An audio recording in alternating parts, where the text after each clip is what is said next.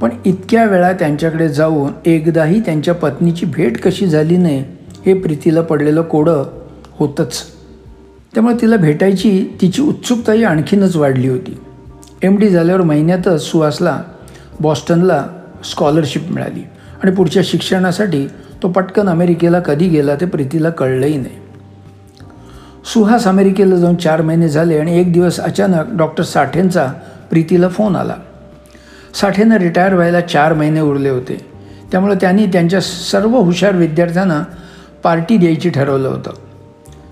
जे स्वतः येऊ शकत नव्हते त्यांच्या पालकांना बोलावलं होतं. म्हणून प्रीतीलाही आमंत्रण मिळालं. जावं की न जावं हा विचार चालू होता. तेवढ्यात सुहासनं अमेरिकेतून फोन केला. आई मी नाही आहे तर तू तरी जा सरांच्या पार्टीला म्हणून सांगितलं. आणि शेवटी ती निघाली. आता पुण्यात तिच्याकडे राहायला घर नव्हतं म्हणून ती त्यांच्या घराजवळच्या एका हॉटेलात उतरली. संध्याकाळी पार्टी झाली. खूप विद्यार्थी आणि काहींचे पालक आले होते. प्रीतीच्या अनेकांशी ओळखी झाल्या. त्यातून साठे सर किती चांगले टीचर आहेत हे सातत्यानं कळलं. पार्टी संपल्यावर साठे प्रीतीला भेटले. तुम्ही आज लगेच परत जाणार नाही ना? तिने मान हलवली. छान. मग उद्या सकाळी ब्रेकफास्टला माझ्या घरी या. हॉटेलचं नाव सांगा गाडी पाठवतो. तिनं आडेवेडे घेतले पण त्यांनी काही ऐकलं नाही. आणि सकाळी त्यांची गाडी तिला घेऊन साठेंच्या घरी तबकली. अत्यंत साध्या वेशात साठे तिचं स्वागत करायला दारात उभे होते. या. बरं वाटलं तुम्ही आलात. मला वाटत होतं की तुम्ही तुमच्या बिझी शेड्यूलमधून बाहेर पडून येत आहे की नाही. नाही मी काही तशी बिझी नाही. आणि तुम्ही बोलावलं सुहासनं पण जायला सांगितलं. मग काय? यायलाच हवं ना? म्हणजे सुहासनं सांगितलं नसतं तर तुम्ही येणार नव्हतात तर. साठे कुठेतरी दुखावल्यासारखे वाटले. तिने लगेच सावरून घेतलं. नाही नाही तसं नाही पण खरं सांगायचं म्हणजे जरा येस नो येस नो चालू होतं. वा मला आवडला तुमचा फ्रँकनेस. आला नसता तर थोडं वाईट वाटलं असतं हे नक्कीच. असो. तुम्ही आलात तो प्रश्न मिटला. एकंदरीत असलेलं खेळकर वातावरण पाहून प्रीतीला वाटलं आज यांच्या पत्नीला भेटल्याशिवाय जायचं नाही. पण विषय कसा काढायचा तेच कळत नव्हतं. तेवढ्यात त्यांच्याकडे काम करणारी मुलगी चहा बिस्किटं घेऊन आली आणि प्रीतीनं वेळ साधली. वहिनी कुठे बाहेर गेले आहेत काय?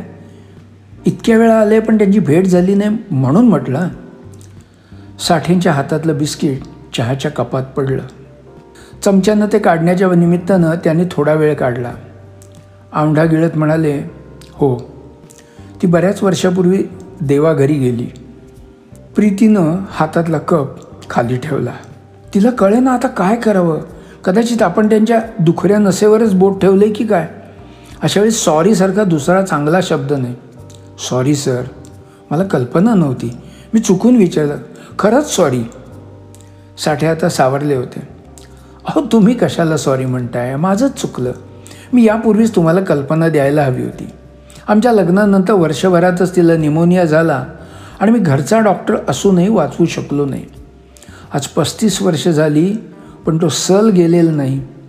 असो तरुण होतो. या प्रोफेशनमुळे सतत बिझी होतो. नंतर शिकवणं हा माझा छंद झाला. हुशार विद्यार्थी शोधायचे आणि त्यांना योग्य मार्गदर्शन करून चांगले डॉक्टर बनवायचे. हेच वेळ लागलं. त्यामुळे पस्तीस वर्ष भुरकन गेली. पण दहा दिवसापूर्वी ऑफिसमधून एक पत्र मिळालं की आणखीन चार महिन्यांनी तुमची सर्व्हिस संपणार आहे. थोडक्यात रिटायर व्हावं लागणार आहे. आणि त्यानंतर मात्र एकदम हातापायातली शक्तीच गेल्यासारखं झालं. हे कॉलेज म्हणजे माझा एकमेव विरंगुळा आधार.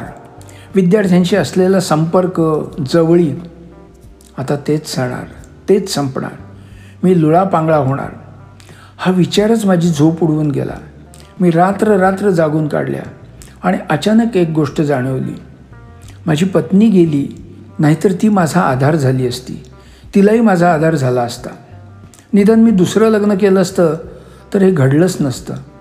पण मी कधी या बाबतीत विचारच केला नव्हता. या प्रोफेशनमध्ये पूर्ण बुडालो होतो. डोळे मिटून दूध पिणाऱ्या मांजरासारखी माझी स्थिती झाली होती. ते काही क्षण थांबले. त्यांच्या लक्षात आलं की चहा तसाच राहिला आणि आता थंड होऊन गेला आहे कुसुम हा चहा थंड झाला आहे दुसरा आणतेस काय? ओ सॉरी हां. माझ्या लक्षात नाही राहिलं. कुसुम भाजी आणायला गेली. काही प्रॉब्लेम नाही मी करते. फक्त चहा साखरेचे डबे कुठे आहेत ते दाखवा. ते नको नको म्हणत असतानाही ती स्वयंपाकघरात गेली आणि दहा मिनटात चहा बनवून घेऊन आली. वा सुरेख चहा झाला आहे कुसुमला असा चहा बनवता येत नाही. असो मी माझी व्यथा तुम्हाला सांगितली. तुमच्याबद्दल मला सर्व माहिती आहे. मी आणि सुहास तुमच्याबद्दल कित्येक वेळा बोलत बसायचो. त्याला तुमची खूप काळजी वाटते. अर्थात तो तुमचा मुलगा आहे त्याला तसं वाटणारच. मी जास्त काही सांगू इच्छित नाही फक्त एवढंच सांगेन की जर तुम्हालाही एकाकी वाटत असेल तर माझ्या घराची दारं उघडी आहेत. मात्र गैरसमज करून घेऊ नका. माझा आग्रह नाही आहे निर्णय तुमचा आहे. असो. आता विषय पुरे दुपारचं जेवूनच जायचं. मला माहिती आहे तुमची ट्रेन संध्याकाळी चार वाजताची आहे. असं करते मी आता निघते. माझी इथे एक मैत्रीण आहे. तिला भेटले नाही हो मी बऱ्याच वर्षात. तिला भेटून तशी स्टेशनवरून जाईन. बनू नका. पण तुम्ही खरं सांगत नाही आहात. मला इथे थांबायचं नाही आता. म्हटलं असतं ना तर जास्त बरं वाटलं असतं. असा आडमार्ग घ्यायची गरज नव्हती. मी बोललो ते सर्व विसरून जा आणि जेवायला थांबा. दुपारचं जेवण अगदी मोजक्या शब्दांची देवाणघेवाण करत झालं आणि संध्याकाळी त्यांची गाडी प्रीतीला स्टेशनवर सोडून आली. एवढा मोठा माणूस असं कसं बोललं हे? हे वागणं शोभतं काय? प्रीती खूप अस्वस्थ झाली होती.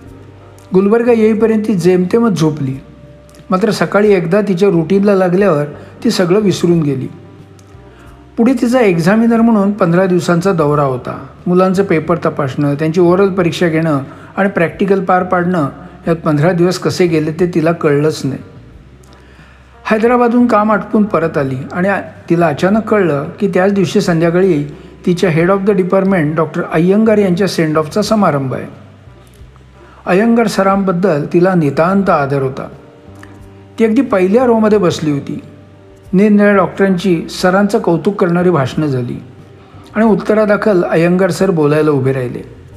आणि त्यांना इतकं भरून आलं की त्यांच्या तोंडून शब्दच फुटेनात बाजूच्या सहकार्यांनी त्यांना पाणी दिलं.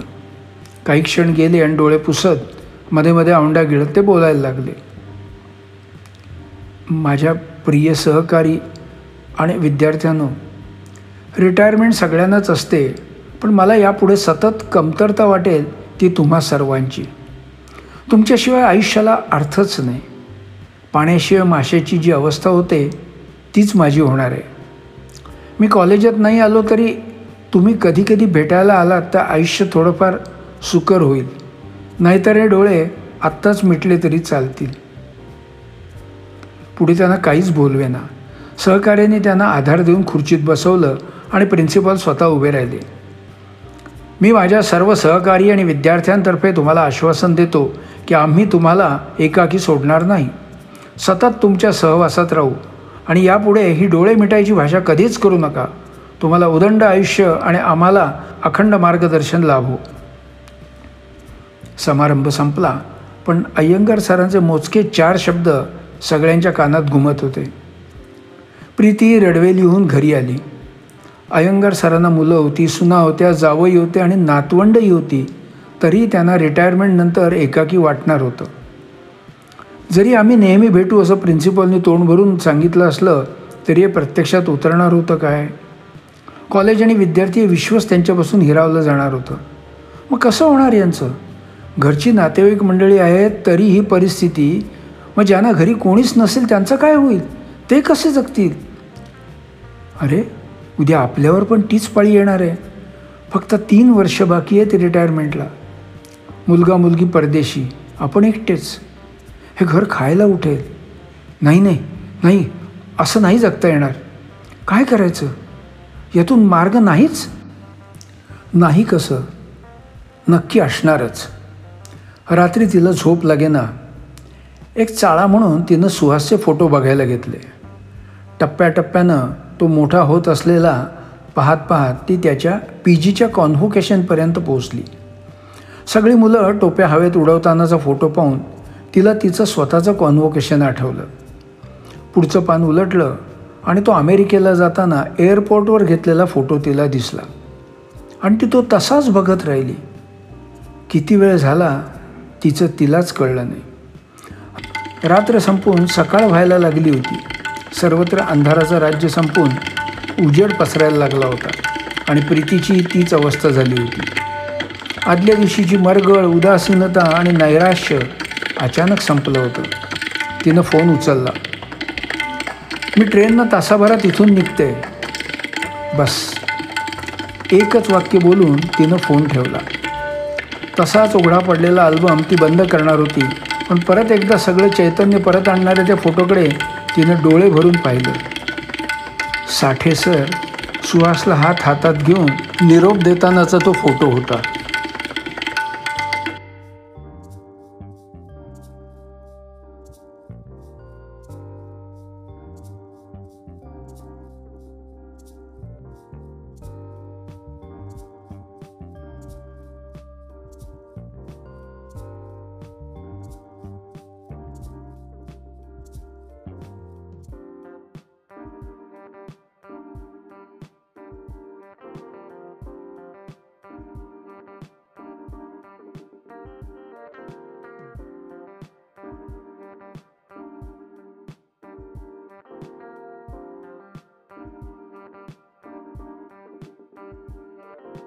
शुभेच्छा देत होते. तो